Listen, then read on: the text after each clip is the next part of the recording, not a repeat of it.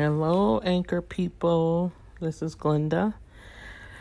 I'm back from California and headed back to California. I just got back um, Saturday. I uh, went up to Pepperdine to speak with my husband and my daughter Marie. We shared in a workshop sharing our stories. And our topic was Live to Tell the Story, Ashes for Our I mean, beauty for our ashes. And it was it was a great experience. We had a full room. We were very happy about that. Most of the people we did not know. Um, we used to live in California, raised our children in Northern California, and I was born I was born in Texas, but raised in San Francisco and San Jose. So, um, so we had a few people that we knew there. Um, so I knew some people in the area, um, it was really a great experience. We um, spoke on the last day, which was Friday morning, eight thirty. We thought maybe, wow, that's kind of early, and it's the last day. But people were, I mean, people come from all over the world, literally, and they come there to attend, so they know they're going to have to get up early some days and stay up late for the night session sometime. So it worked out really great. Um, the part of my story that I shared was the uh, recuperation period after my brain aneurysm surgery um, and how art has played a part in my life. Um, creativity uh, of uh, uh, beginning with the, the Zentangle images as far as the actual drawing of things. Um, my art experience really began with photography, but as far as uh, taking a, some, an object in hand, a pen or a brush, to create in that way, that started with Zentangle. And the mantra, there are no mistakes.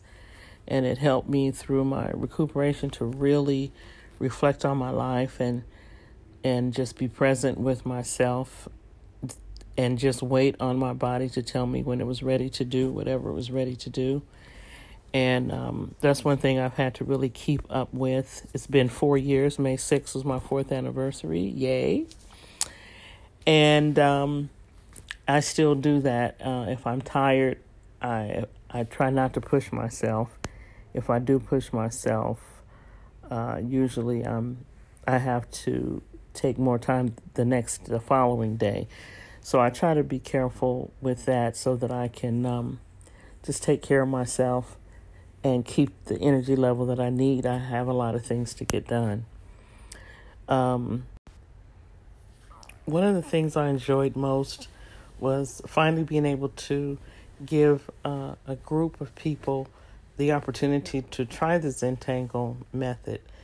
Um, you can find videos on um, YouTube, and also you can go to the originator's website, zentangle.com, Z E N T A N G L E and um, the Zen has to do with the calming of the mo- of the mind, and the tangle is what they call like the lines you make.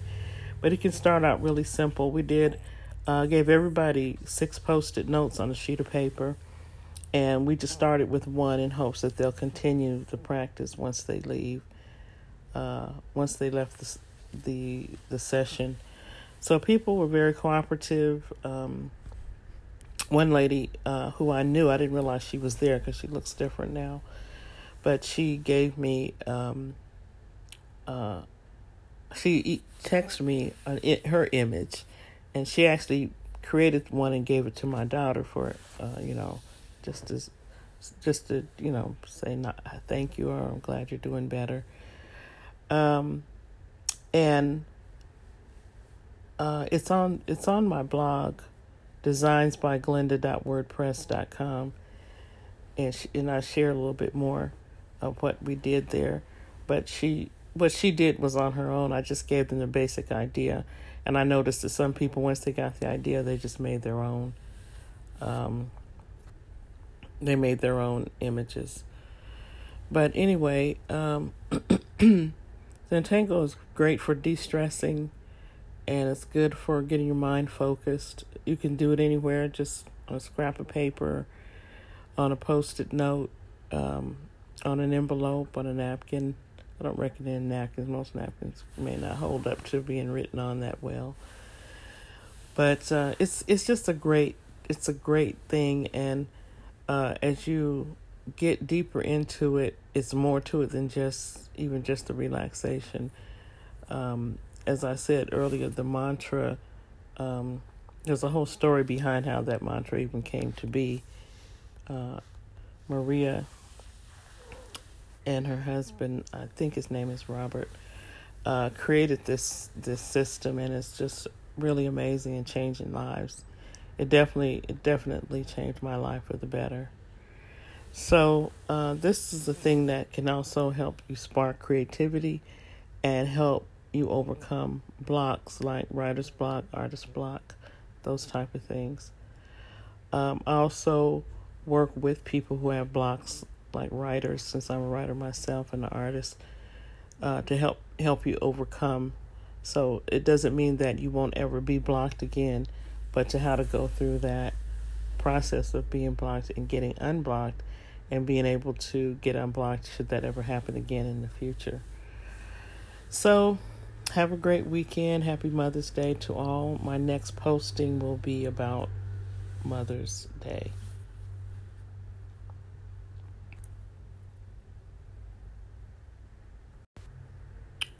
One more thing I want to share with you is where you can find the recordings for our presentation.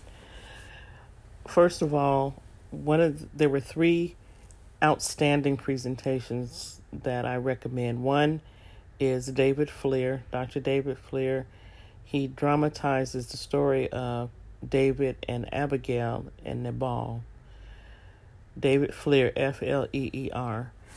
The next one is uh, Sarah Barton she, Dr. Sarah Barton, spoke. This was very special uh, in our group. Typically, there have not been women preachers, but she was the first woman to preach on this particular event. Um, and it was just amazing. Her topic was David and Bathsheba.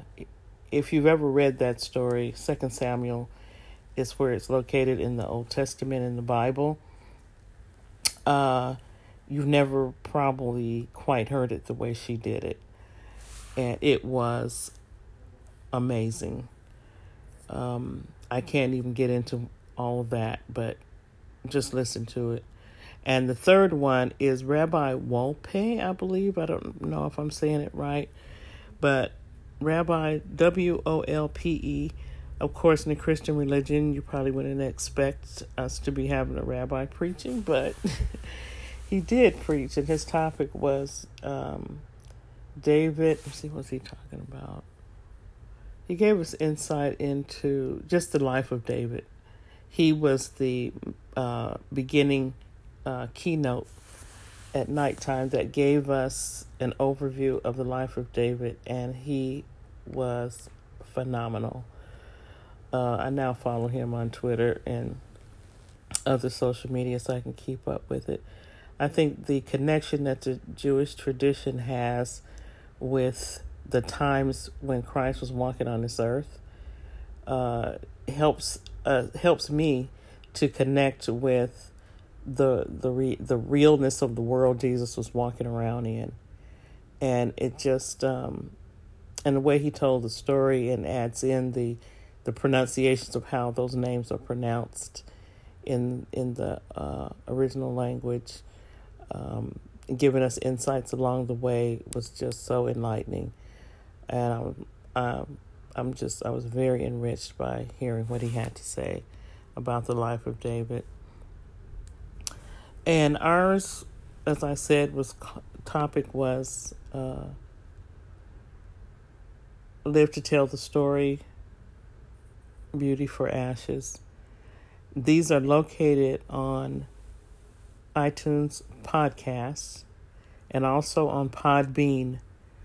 Uh, first, you find the Pepperdine, you search for Pepperdine, and you'll see a a brown. It's like a big pot. It's not oh, like a Bible land type of pot.